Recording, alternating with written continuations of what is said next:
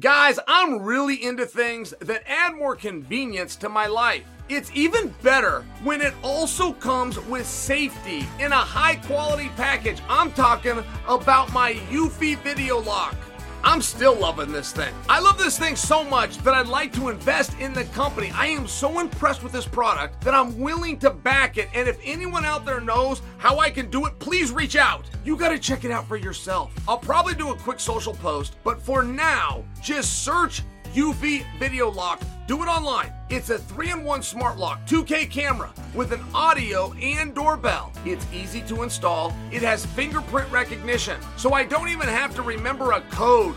I can control it all in an app, which again, the convenience is such a big plus for me. We are always on the go, and being able to monitor our home on the road is such a nice option. Not only that, I don't have to rush to the door if the doorbell rings. I can either open the door or ignore whoever's at the door by vetting them through the app. There is no monthly fees for security video storage. The battery is rechargeable, and each charge lasts about four months. This Eufy lock is fantastic and I highly recommend it. Search Eufy Video Lock online. That's Eufy, E U F Y Video Lock, or visit eufyofficial.com backslash video lock to see how you can gain complete control of your front door. After years of fine print contracts and getting ripped off by overpriced wireless providers, if we've learned anything, guys, it's that there's always a catch. So when I heard that for a limited time, all Mint Mobile wireless plans are 15 bucks a month when you purchase a 3-month plan, I thought, what's the catch? But after talking to them, it all made sense. There isn't one. Mint Mobile's secret sauce is that they sell wireless service online. They cut out the cost of retail stores and pass those sweet savings directly on to you. I haven't skipped a beat using Mint Mobile services. I have a great service even when I'm traveling for over less than 70% of what I was paying before. Listen to Uncle Chael and say bye bye to your overpriced wireless plans, jaw dropping monthly bills, and unexpected overages. Mint Mobile is here to rescue you with premium wireless plans starting at 15 bucks a month. All plans come with high-speed data and unlimited talk and text delivered on the nation's largest 5G network. Use your own phone with any Mint Mobile plan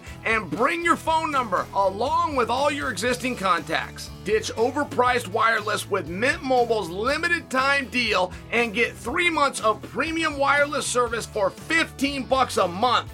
To get this new customer offer and your new 3-month unlimited wireless plan for just 15 bucks a month, go to mintmobile.com slash chael. That's mintmobile.com slash chael. Cut your wireless bill to 15 bucks a month at mintmobile.com slash chael. $45 upfront payment required. That's equivalent to $15 a month. New customers on first three-month plan only. Speed slower above 40 gigabytes on unlimited plan. Additional taxes, fees, and restrictions apply. See Mint Mobile for details. So take your 170, take your 85, take your kicks, take your wrapped hands, take your December, take your USADA, take your 180, shove them up your ass.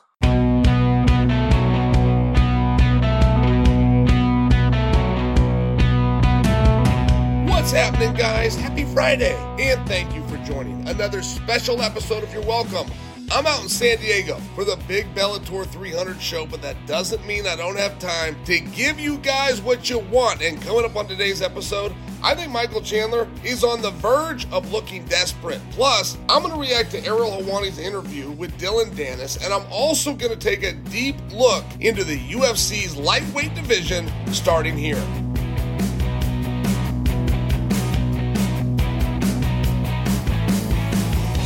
Charles is so upside down and backwards that I'm not convinced he's not trolling me.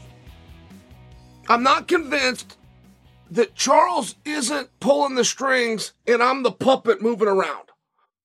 He's that away from reality that I don't think is possible. I, I just don't think you can be around the sport I don't think you could have a manager, like, you know, people that you talk to on a regular basis, social media that's involved the sport, media members. I just don't think it'd be possible to live in this space and not know what time it is to the point that I'm starting to think that Charles is playing us, which would be a massive compliment to Charles because I, I don't get played very often, but I might be here.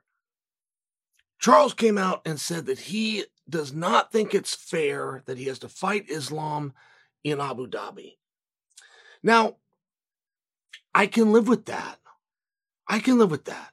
Fair might mean something different in Portuguese, right? We know in America that there's nothing fair, particularly in business, but I can live with the fact that he said that.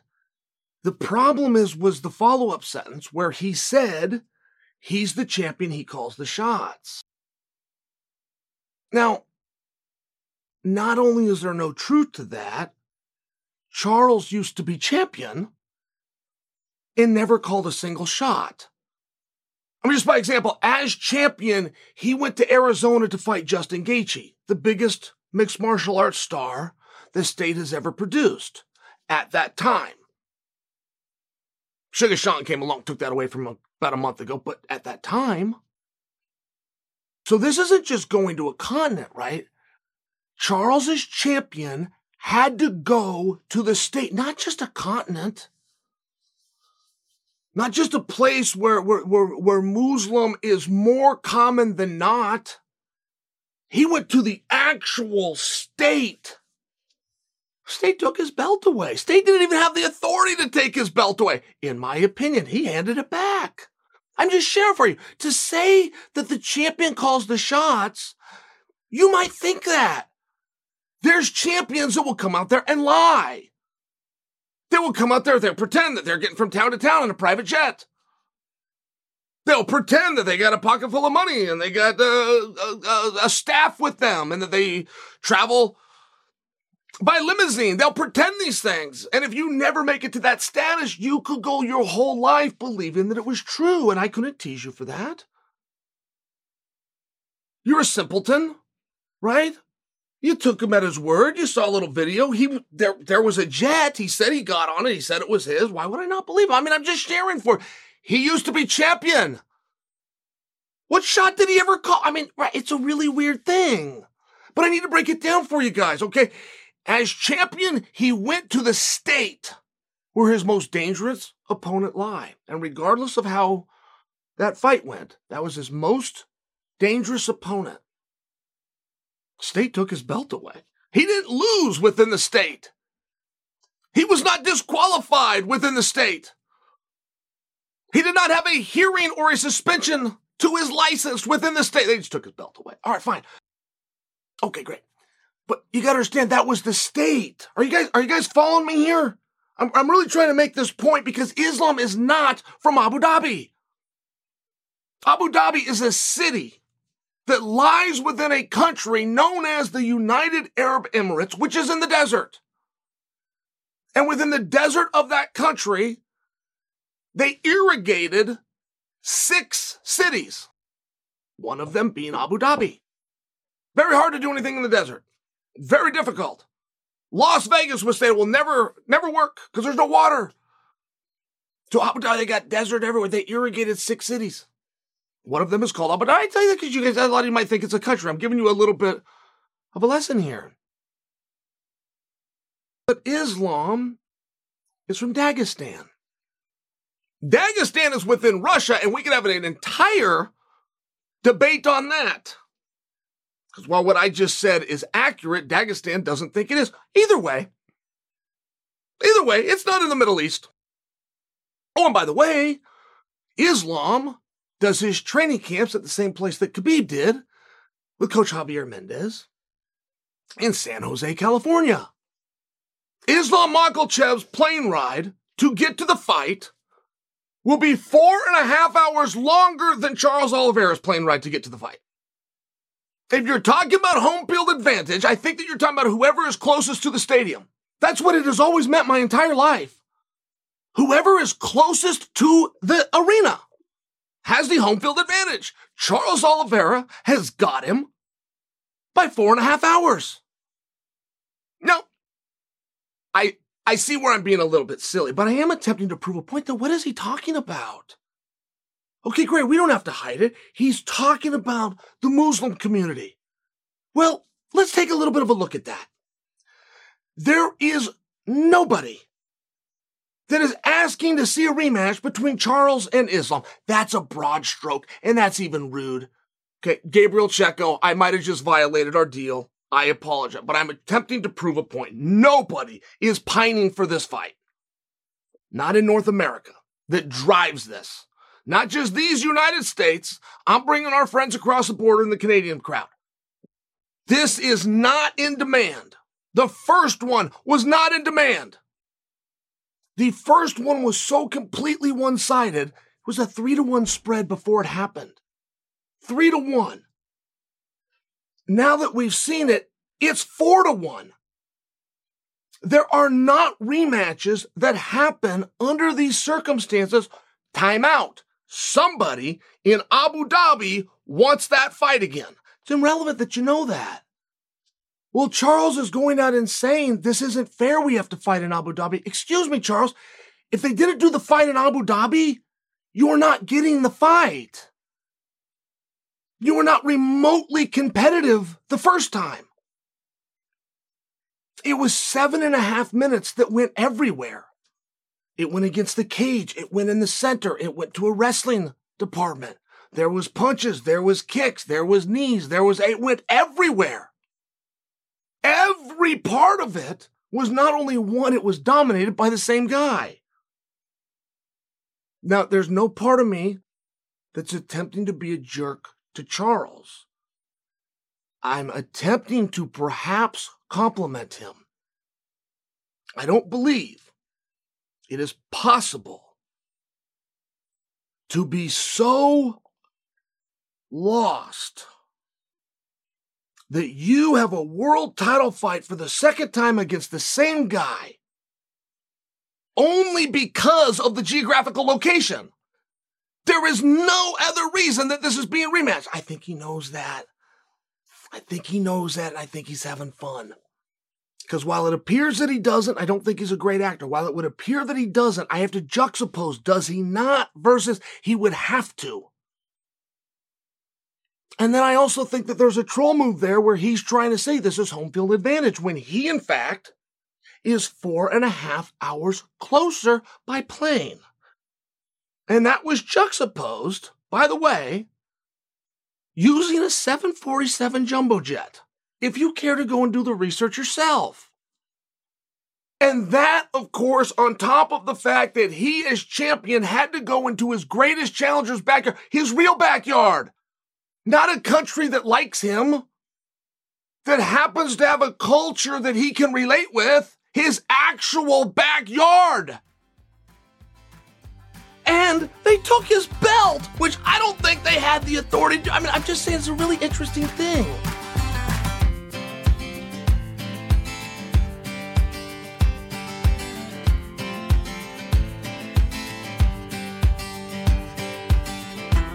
Joe Rogan was talking about Volkanovski, and he had beautiful things to say. And he said that Volkanovski is the number one fighter, pound for pound, in the world. And Joe said they don't have him ranked as number one in the world because he lost to Islam. And Joe went on to say you easily could have said he won the Islam fight, which is true. I mean, that, that was a controversial decision. So let's look at that though, because what, what do you do there? I also have Volkanovski as number one. And I don't bring into it that they should have raised his hand against Islam. I, I accept the outcome of that match. And even, even if I didn't, I wouldn't bring it into it. I, have never liked that. I, I don't know why we're having matches if we're not going to agree to settle the dispute here, right? I mean, it, it's the ultimate form. It, it is the rules of the People's Court. You guys remember that TV show? They go in, it was a stage TV show, it was a real dispute. But this guy that was no longer a judge or had power would preside over it as though it was an actual courtroom. But do you remember this? And, their whole slogan is this is the people court. They, they agree to have their dispute settled here in the people's forum, the people's court. Don't, don't, don't. Do you remember this? It's only, I mean, the octagon is the ultimate for that. So whether you agree with the decision or you don't, you must live with the decision and you must respect the decision, in my opinion. In my opinion, you can always have a conversation about it. But when you're having an active ranking and you have a head to head match, you have to respect it. Now, I still have Volk as number one because it's pound for pound. That match was close enough, even with him coming in second. That was competitive enough. He won more rounds in that fight than every UFC competitor versus Islam combined. He won two rounds. Islam has not lost two total rounds in his UFC career. And the one fight where he got caught and knocked out, I'm saying he lost that round. That's also the only round that he's ever lost. So, Volk being the smaller guy, I give it to Volk. I give pound for pound to Volk. There's my argument. I think that's reasonable. I don't know that you guys would disagree with me, but, but I do bring in the philosophy and the concept because I think more people side with Joe than they do with me. They talk about what should have happened or what could have happened. And I, I don't really know why we go down that road. I, I had an argument one time. I said, "Oh, Chael, you hate Anderson Silva, and I, you'll never say anything nice about Anderson Silva." I was like, I don't, I don't think that's true about myself, but I do hear that Anderson was better than Adesanya. To which I have to remind you, they fought. They fought head to head, and Adesanya won and I will get pushed back on. But Anderson wasn't in his prime, which impl- first off, you would have no way to know. You would have no way to know. That's just a weird thing to even say, considering he's still competing. This was so many years ago. Like guys that leave their prime don't compete six years later, but he is. So it's a it's a weird thing to say. But it could be true. Let's accept it. It still implies that Adesanya was. And you wouldn't know if Anderson was. You wouldn't know. But you wouldn't know if Adesanya was. Which is why, if you have a head to head competition, you must respect the result.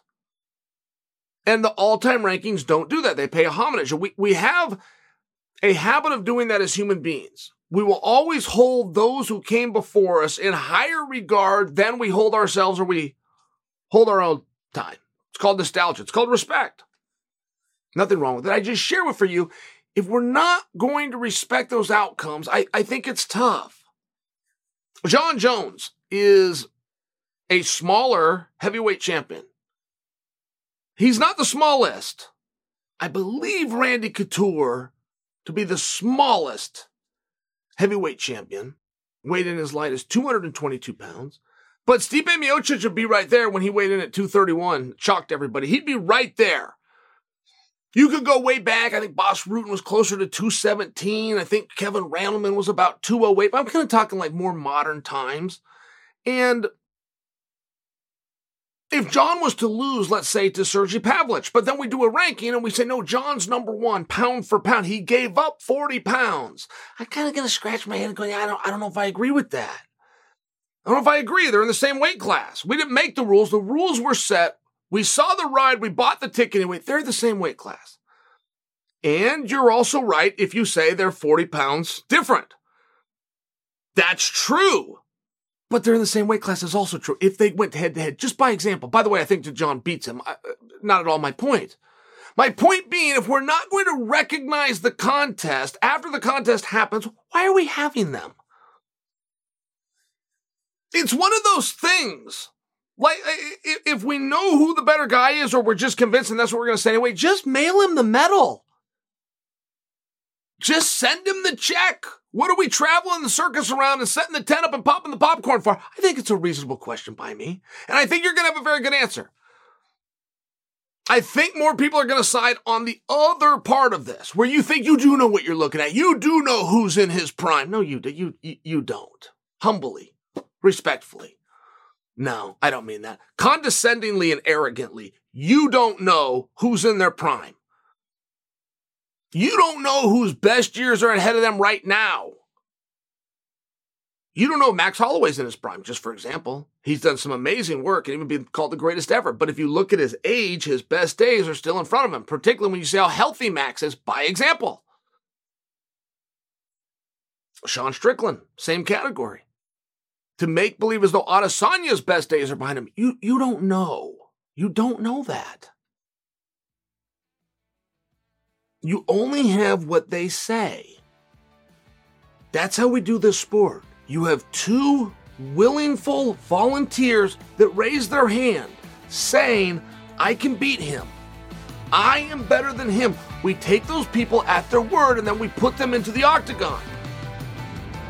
I suggest for you, out of sportsmanship, if nothing else, we honor the result of the contest.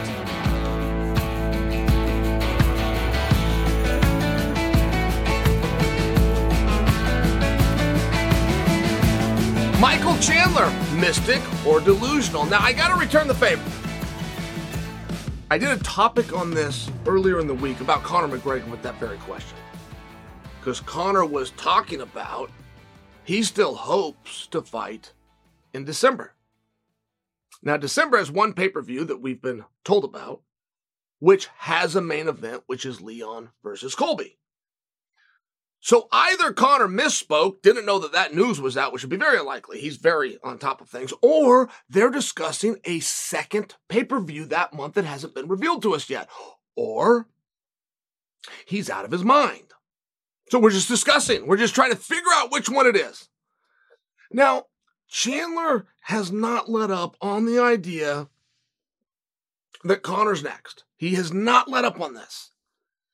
And I would understand fully why you would work so hard on that. I, I, I really would. I, I support that in every possible way. I'll just share with you to play devil's advocate. It doesn't matter how well you do on social media.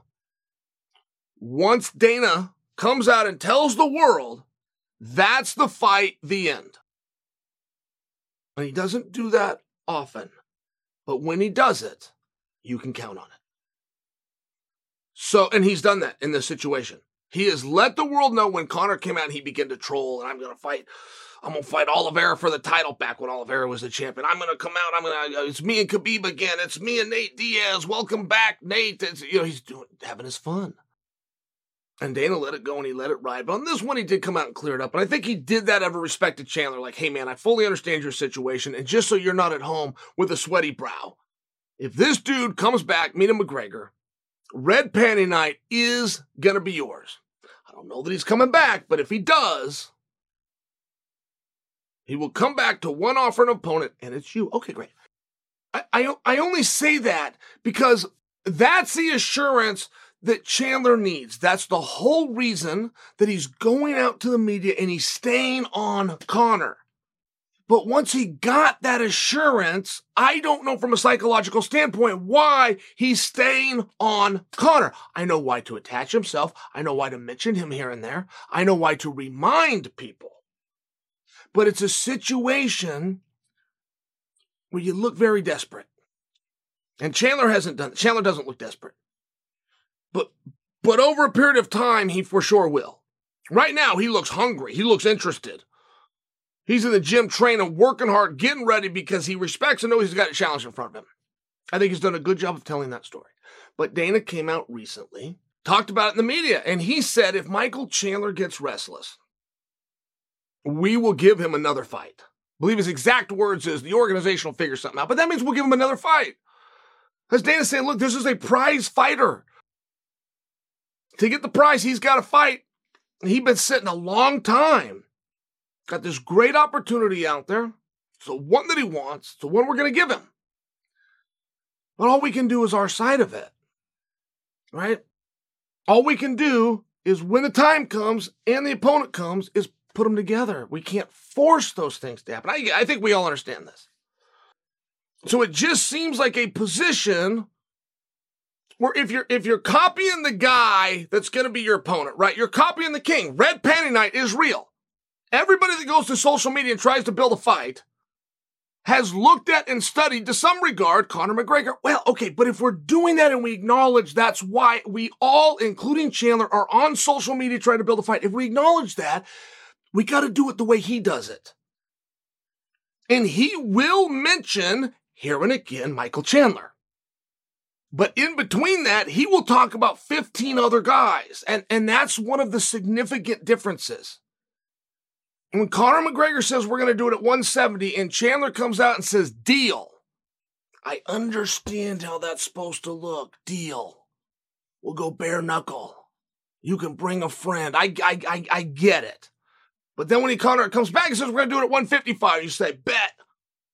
Comes back and says, let's do it at 185. The holidays are coming. Done. I'm in when he starts calling all of the shots and changing it, and all of a sudden you can only kick with your right leg and you can only punch with the left hand. I mean, how weird do you want to get? None, none of your stipulations and conditions are a deal. You're going to do every goddamn thing under the rules, which are already established, and they're called unified. You want to change something? Call Mazzulli and the boys and get a resolution. Or sit there in Ireland and do nothing. I've been promised you and I've been promised other fights. Turns out don't need you. Thought I did. Thought I needed you, but the boss just said I don't. Promise me you're next if you come back. Turns out I can do something in between. So take your 170, take your 85, take your kicks, take your wrapped hands, take your December, take your USADA, take your 180, shove them up your ass.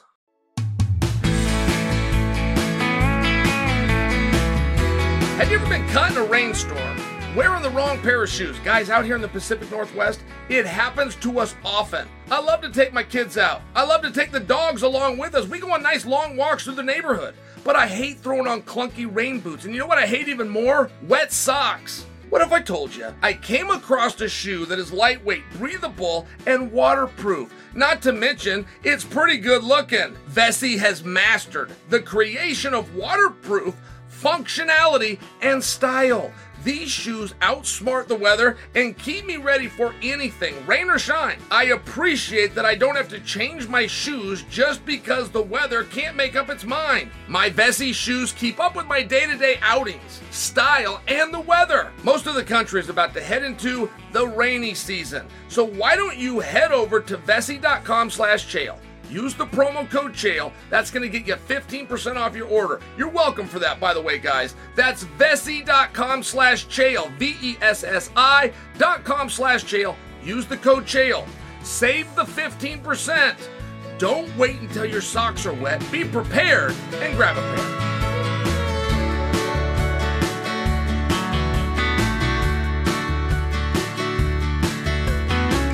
Sean Strickland driving that same damn old car around. Did you guys ever catch? It was like a Cribs, right? There was a show called MTV Cribs, and Cribs is like a slang for house. Many years ago, but then a, a whole bunch of people started ripping it off, even with their with their iPhone to put on their own TikTok. They wander through their house, and there's a variation of that. You come to a guy's house, and he shows you his refrigerator. You got to be like a really big weirdo to want to see that, but a lot of you are. A lot of you will go watch a random guy work out. So it's one of these things. Somebody stealing the idea of MTV Cribs came and did a piece on Sean Strickland. And he was showing his house around. I mean, I just remember it. Eh, eh, house, I believe, was an apartment. And I, I just remember the toilet. I remember he went into the bathroom, like the lid was already off. And I used to work in a plumbing. He, I just, I remember the toilet. And Sean wasn't having a hard time. He took him out to his car. What was that? It was a Honda Accent. I remember he, he popped the back of it. He had his workout gear in there and he had a lot of other stuff. It looked like he'd been camping out there, but he was happy this was his car. He, there was no complaint in this. Somebody asked him to show off his stuff and he did. He showed off his stuff with the exact same positivity and outlook and attitude the the the the, the TikTok McMillionaires go and do in the in the rented McMansions. They get to do the piece. It was awesome. But Sean has also been very open to say, I'm doing this for the money. I'll sell you the belt. He wasn't joking about that. He tried to sell the belt and somebody told him what it was worth and it was 1700 bucks. He said, that's not even enough to put spinners on my Honda Accent. I guess I'll hang on to it. But that, he's not joking. Well, he's made himself some pretty good coin. I mean, he's about to get pay per view uh, participation where each fight will make him seven figures with an S, but he's made seven figures. If you go look at all the fights, what did he do with it?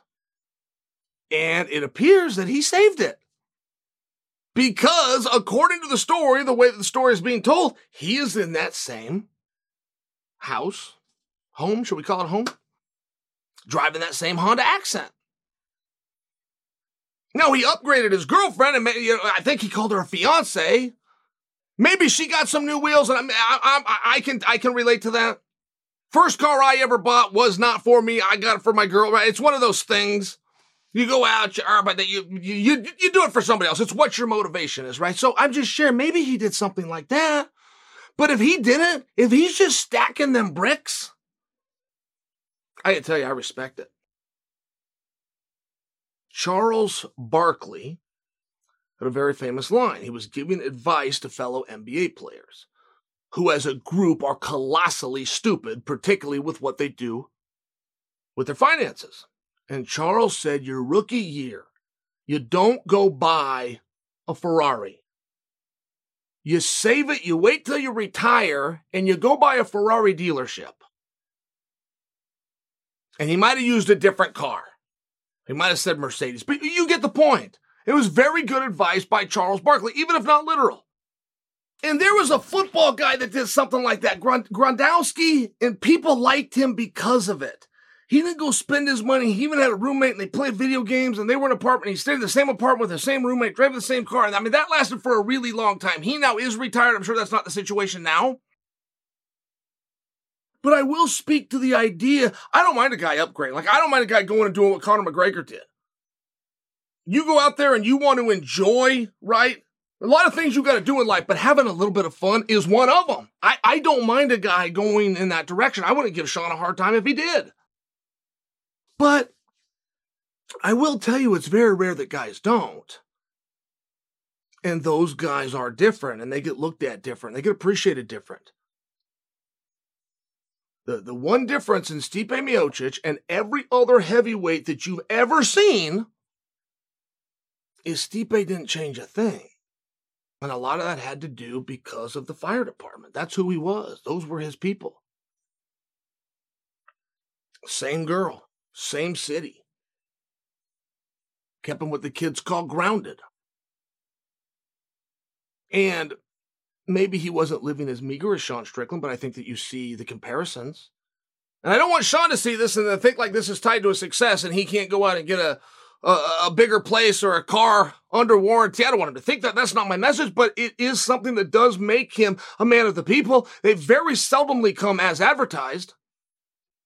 I mean, you go get on board with an athlete who's out there pretending to be somebody because he thinks it's the right answers. That is a hundred percent the opposite of what Sean did. Sean never gave you the answers or the attitude or the image that he thought any of you or them, meaning sponsors and people on that side it, wanted. You asked him for an interview. If he agreed to the interview, he would give you an interview, which means if you ask him a question, he will answer your question. Not he will manufacture it. And how many of the guys, but how, particularly within sports, how many guys have you got behind only to get your heart broken at some point? Remember that nerd Remember that nerd with all the medals, uh, Michael Phelps? Remember that guy? And you know a guy's a nerd for a few reasons. I want to put Phelps down, but this is a dork, right? Anytime a guy tells you his diet, particularly if you didn't ask, but even if you did ask, if a guy actually does it, he's a dork. And they, I remember that this Phelps is eating 12,000 calories a day. Like, first off, that's not true. But second off, that's just weird that you would tell us. Like, there's some stuff so you get behind Phelps and he sets a record. And he got went out there, was it 22 medals? 21 goals, something crazy. Most successful Olympian ever over Carl Lewis, over everybody. Turns out he's smoking the drugs and then he couldn't even fess to it when he was caught. He, it was a learning experience. I mean, they just break your heart. Because they don't come as advertised, because they give the pocketed answers. They think that's what they're supposed to do. And then you have a guy like Sean. I'm just sharing with you. Like, this is an experiment. This has really never been done. I've really never seen anything quite like this. Where a guy who they were trying to cancel, but he refused to let him, and he happened to work for the only guy in America that wouldn't give in, is now an inspiration. He hasn't changed. He has not changed. He didn't change in that. Well, Chaelly's the world champion. No, he kicked somebody's ass and a belt came with it. He'd been kicking ass since before I knew him. the day I met him, he'd already whipped 17 men. I'm just telling you, he hasn't changed. I was given a piece of advice by Roddy Piper one time. And Roddy Piper told me, don't do anything different. Everybody hated me. They all hated me. So don't do anything different.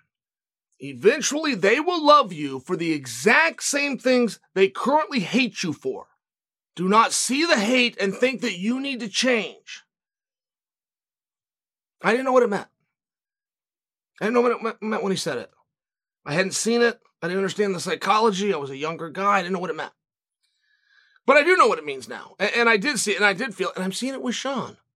And it was to the point that Robert Whitaker talked to the media recently and talked about how Sean won over the Australian people. And I must tell you, I watched everything Sean did in Australia. I did not know that. Sean got to Australia. He had to hit some somebody got hit in the stomach. Extra security got applied. He came out of Crocodile Dundee. He wasn't trying to get him to like him. I didn't actually know they did. I don't know. I don't know what happened or what they saw or what Rocky moment. I don't know. I just know that a very popular Australian fighter named Robert Whitaker said, yes, Sean won them over, and I'm not surprised. He spoke to them. He acted like them. He dressed like them. He came and performed for them. He asked nothing of them. Like, this was Whitaker speaking. And that's very interesting to me. I know how you guys, I know how North America has changed. I'll just remind you, Sean hasn't, and that's pretty unique and it's pretty cool.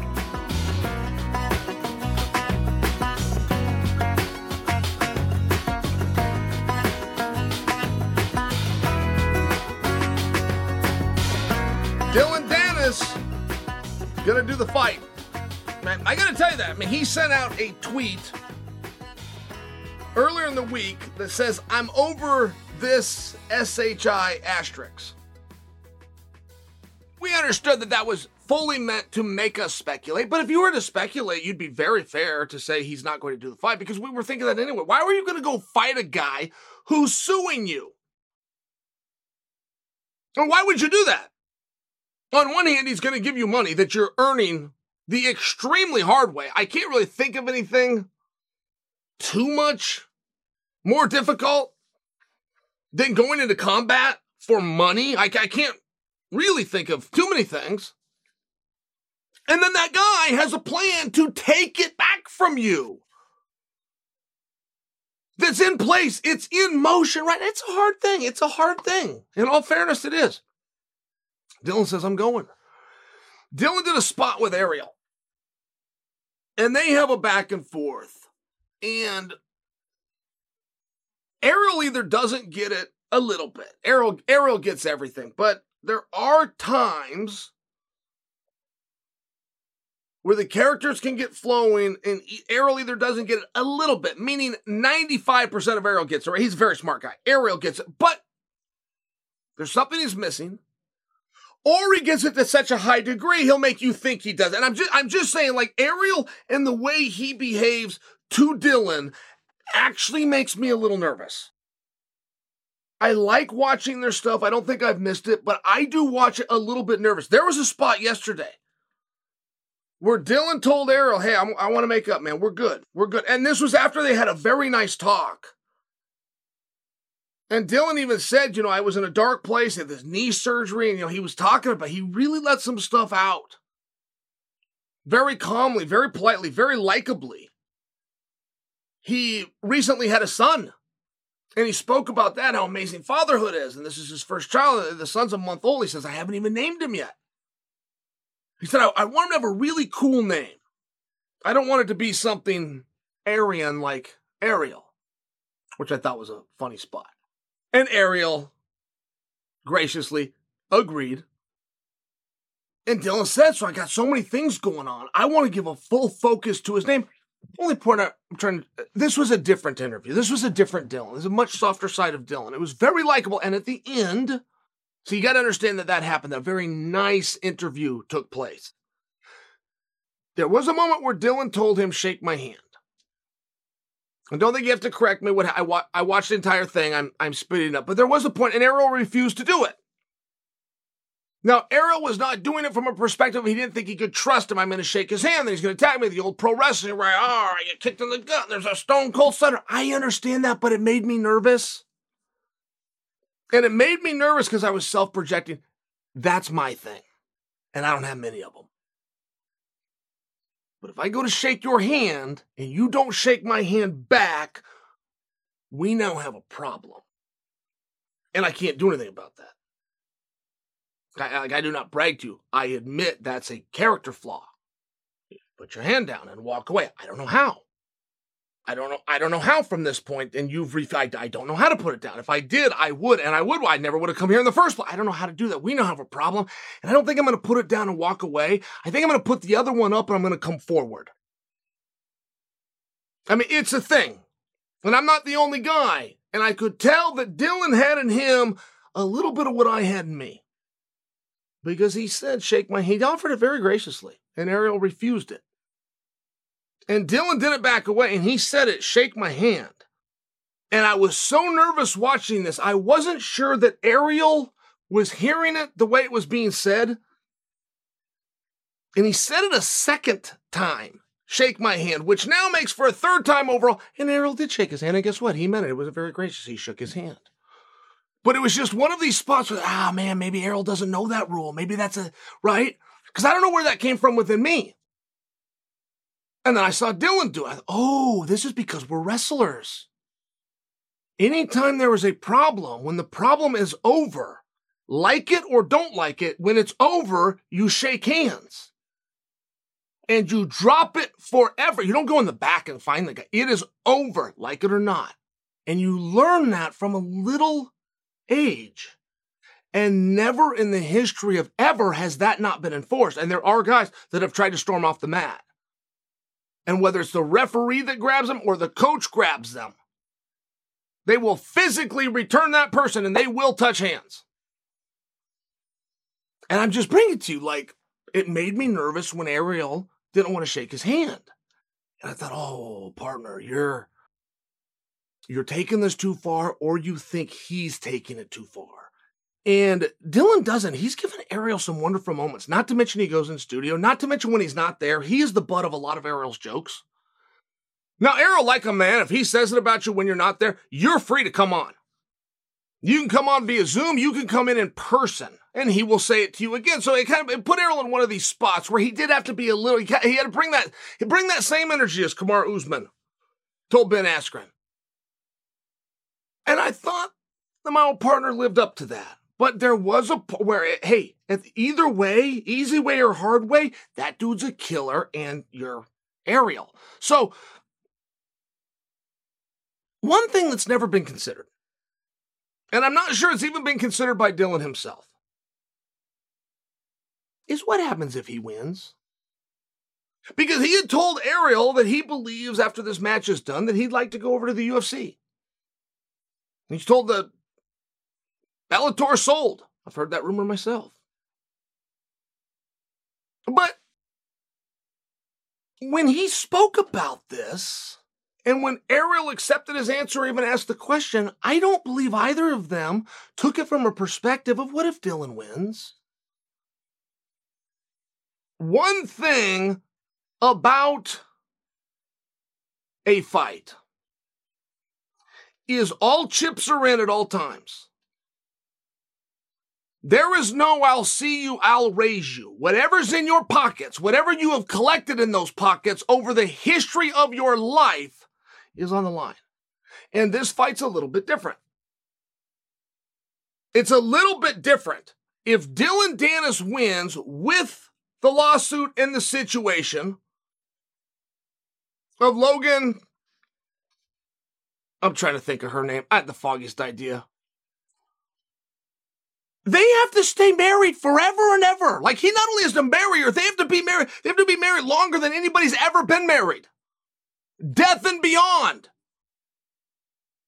They have to be, or Dillon wins, right? I mean, this is such a unique situation. And what, you're going to continue to sue the guy that just whipped your boyfriend's ass? Let me tell you how that's going to go. Dillon isn't going to be needed to pine himself between Bellator and UFC, and pick. he's not going to do that. He's going to have to sit back and figure out which one he wants to do. The first one's going to be calling him up is Vince.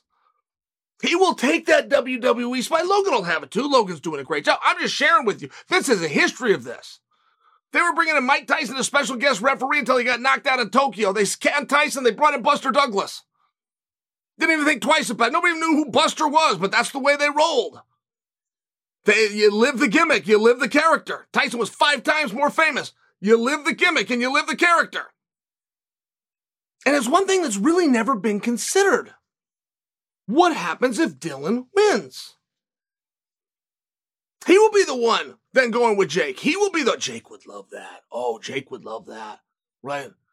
Little brother would love to get over on Big Brother in some fashion. They're, they're the ones that told us that. Told us that on the Impaulsive interview. And it's one thing that's never been taken into consideration by any of them, and I don't think that includes Dillon. And I've been in that spot where you hear something so many times, you see the signs or so many times, you, you move forward. it's one of these things. Dillon's life is going to be very different with a win over Logan Paul.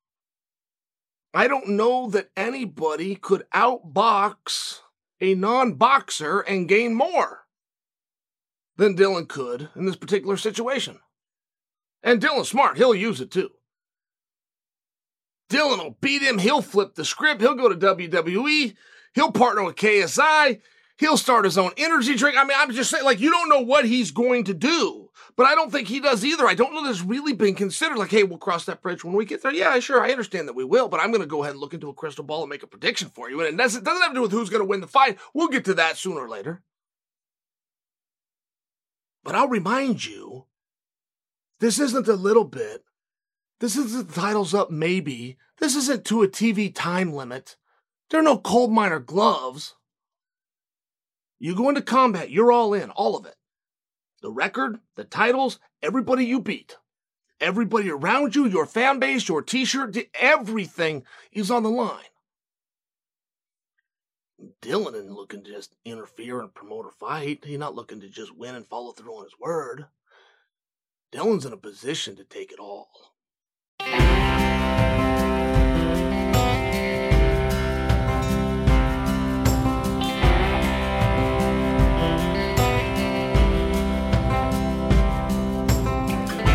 Oh my God, I was dying. Oh, I was rolling. So my son wakes me up every day, 7.15. And he doesn't say dance time to get up. He doesn't say it's 7.15. It says it's shower time. Now, I mean, I'm up. But my up is a cup of coffee for me and the wife. We get back in bed. We've got the news on. We got the Robinhoods. We're checking the markets. We're looking at cryptos. We're pretending we're smart people, right? We're going through the dot coms. We're looking at the USA Today's. Get ready to come and talk to you people having our coffee, getting juvenate. But when he comes in and he says it's shower time, that is where we have to go and we do a shower. Every now and then he'll even bring a dog. I'm not joking about that. Every now and then he'll bring, we got, we got to wash the dog in the morning. Mommy says his paws are dirty, but this is every day. This is a routine. And one thing great about the shower is the acoustics. You guys probably know that, right? But my opportunity for music is my iPhone. Even when I'm in my car, I got different speakers, but it plugs in. I go to my iPhone. This is where I get my music. So we're in the bathroom. I plug this up. My YouTube will make suggestions, much like yours will. Now, there's a guy called Jay Z. And Jay Z is a very famous person in the music business. I would go as far as to call him a mogul. He is married to a famous rapper called Beyonce. He is the one, Jay Z, he, he discovered Rihanna, brought Rihanna over from the Bahamas. The guy's big. What I did not know, what I'm here to share with you, because you probably did not know, is earlier in his career, he used to sing.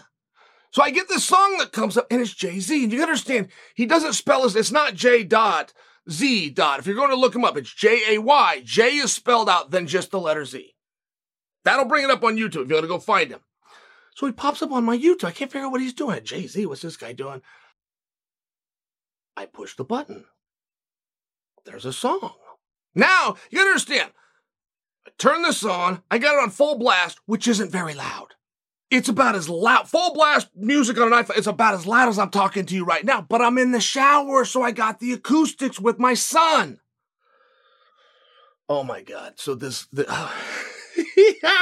JC. All right. He says the greatest line I have ever heard in hip hop. You understand, I know hip hop. My buddy Justin and I, uh, Justin and I, we didn't have a whole bunch of entertainment. We were country guys. There wasn't a lot to do.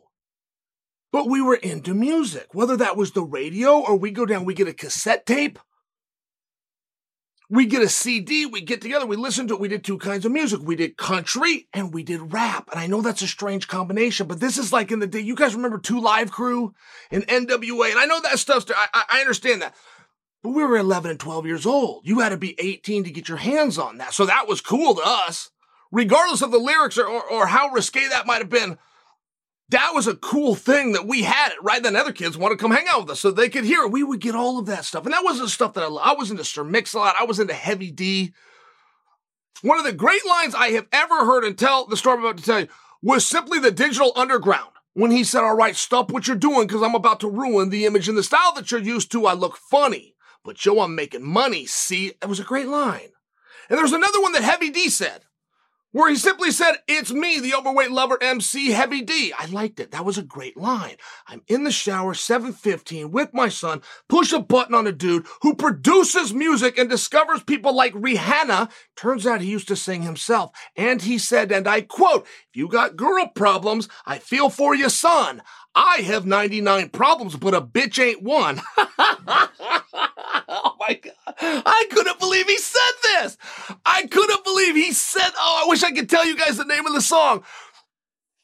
If you go to YouTube and you type in Jay Z, this will come up. I could not believe that he said this. So I'm with my son. We got shampoo. We're doing that. That, that language doesn't come up. He does not know what bitch is. And I'm not confident he said it. I'm not confident. He's because take think of Rihanna. And then there's a guy called P. Diddy, who I'm quite sure, not positive, quite sure that Jay Z also produced him. Or think of Beyonce. These are all people on the radio. So it would lead you to believe that Jay Z himself, to know that business, must have done it himself, which means he must have been on the radio, which at some point they would have said, I got 99 problems, but a bitch ain't one on the radio. I feel like that would have gotten to me. I feel like that would have gotten to me. And I didn't hear about this. So I act, I got soap in my hand. I gotta get this. I gotta go to the, and I gotta rewind it. I must have heard this wrong. I restart the whole thing, whole thing from the top. If you got girl problems, I feel for you, son. I got 99 problems, but a bitch ain't one. Now, if you guys listen to hip hop, if you understand hip hop and rap, and I do, you gotta take it from me. Bitch is interchangeable with girl. When you hear the word bitch, he's saying girl. You got to trust me on that. I know what I'm talking about. So let's rework it. You got girl problems. I feel for you, son. I got 99 problems, but a girl's not one. What is he telling us? What is he telling us? That he's got he's got girls and they don't create problems for him? Or he's got girls they do create the same kind of drama for him, but he does not care. I don't know. I, I, I don't actually know. There's probably a couple of interpretations, but I gotta tell you, I like it. I like it. I'm into it. I could have done without the bitch. I wish he would have said girl. But I like the message. My son is a young man. This is a second grader. He's a long time from having his little feelers hurt, but it's coming. It's coming. And I've seen a lot of guys get off course because of it. They run into some trifling gal and they don't understand. They think she's different. There's relationship different. They don't understand those love stories aren't real. The man, much like olden times, olden times, he had to bring a goat or he had to bring a chicken or he had to bring a gold watch. But he had to bring something. For sure, it's called a dowry. You want the girl, you had to bring something. That has not gone away. They just don't talk about it. The guy has got to bring something. And I know that didn't happen in the stories you read, but the guy's got to bring something. This is how every heartbreak that a dude goes through happens. He doesn't know. Nobody told him that. He believed the fairy tale. The girl's looking around. She found a guy that brought more, in her opinion, than he brought. She's gone. I like the mess, but I've seen guys do this. I've seen them get off course. I've seen them leave to the bottle. I've seen them flop go to school. I've seen them quit sport both ways. They fall in love. Now they can't go to practice anymore. Or they get their heart broken. Now they can't go to practice anymore. I see it all the time. If I would have known that this mogul producer was out there singing songs that may or may not have made the radio, uh, the overweight lover MC Heavy D, let me introduce myself correctly, is no longer the greatest line I've ever heard in hip hop. If you got girl problems, I feel for you, son. I got 99 problems and a girl ain't one.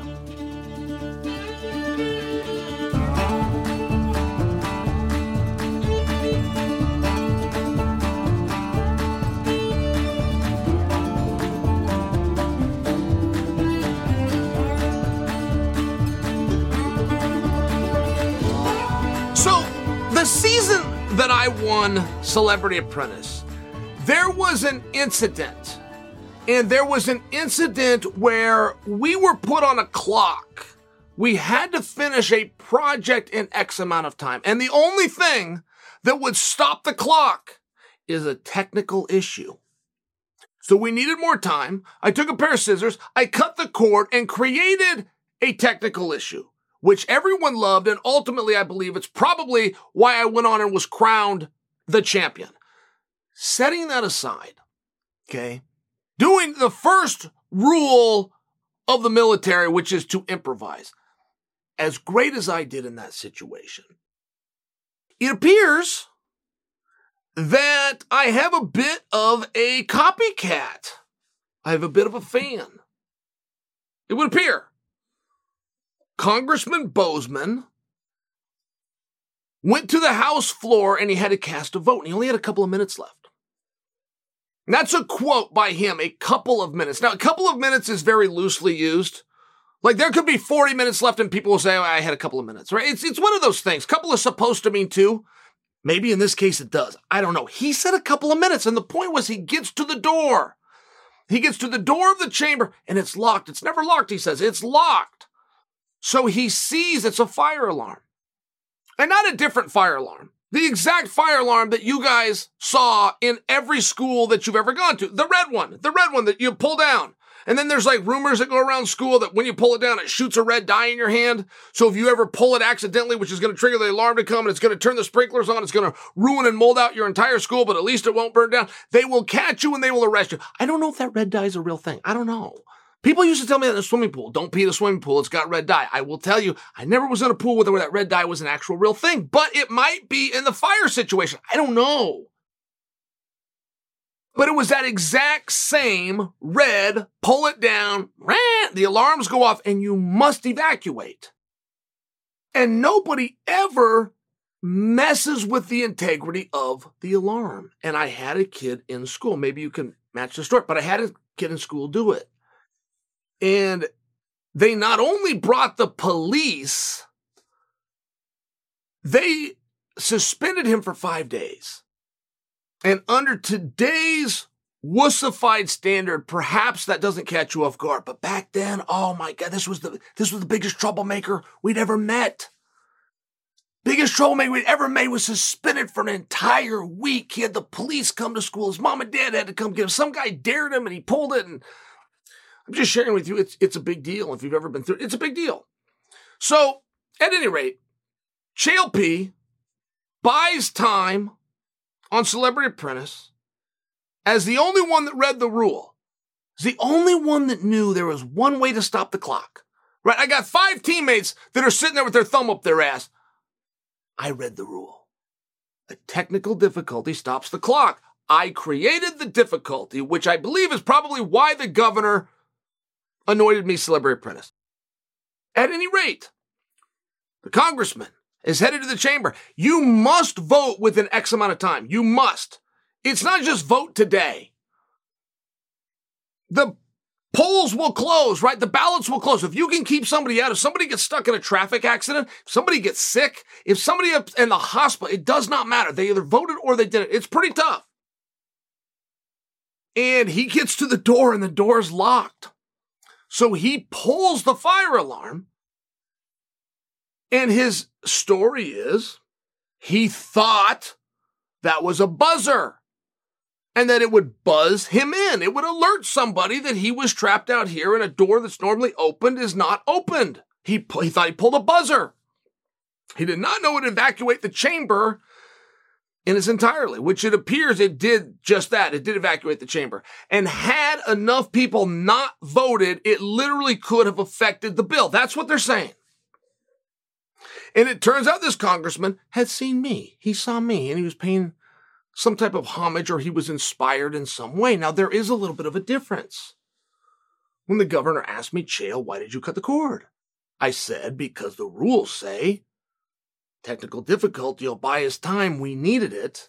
And my four teammates, who were possibly illiterate, definitely drunk, didn't read or, or know the rule or have the courage to step forward. That's why I did it. He said, Chael, you're hired. But what I'm sharing with you, moreover, is I told the truth. That's the truth. That's why I did it. It wasn't an accident. I wasn't attempting to repair the cord. I wasn't mad at the cord. I was trying to get time. I told the truth. And the cover up is always worse than the crime. And Bowman is saying, I thought it was a buzzer to get me in. That's what he's saying. That could be true. I could not speak to his mental state. I can tell you that he used to be a principal of a middle school, and it's the exact same alarm. And if you wanted game, set, match, you would find somebody from that middle school and all those years he was there that pulled that alarm and you'd find out what he did to them. If he punished them, his story's not going to hold. But the whole thing happens to be caught on video. And I'm watching his mannerisms. And I know this is an actor. Like, I know this is a high level dirtbag, right? It's the same, the same guy that won the Celebrity Apprentice. It's a high level dirtbag that knows when the camera's on, knows the expressions to make. He knew where the camera was. He knew exactly what he was doing. But if you do go watch the tape, his mannerisms were as such that he was try- he was trying to get he was trying to get someone's attention and, and get in the door. I thought he sold it pretty well. I thought he sold it pretty well. The cover up is worse than the crime. Ultimately, it's a misdemeanor. He could say, I juxtaposed a misdemeanor for pulling this alarm and clearing the chamber against a government shutdown that I was attempting to avoid. I won. I got my way. Give me the citation. He could do that. He'd go out like Chael. He'd go out like a gangster. But it wasn't his route. And he might hold up. But either way, it's national news. I inspired the guy who inspired the alarm poll that made national news. All right, guys, that's it. I have had it with you all. Thank you for those of you who are interacting with me on Spotify. You know, I got a great comment from Lehman who simply said, I thoroughly enjoy every episode. Well, thank you, Liam. I hope you enjoy the fights this weekend, and I know we'll all be back here on Tuesday to talk about it. Until then, I'm Chael Sonnen, and you are welcome.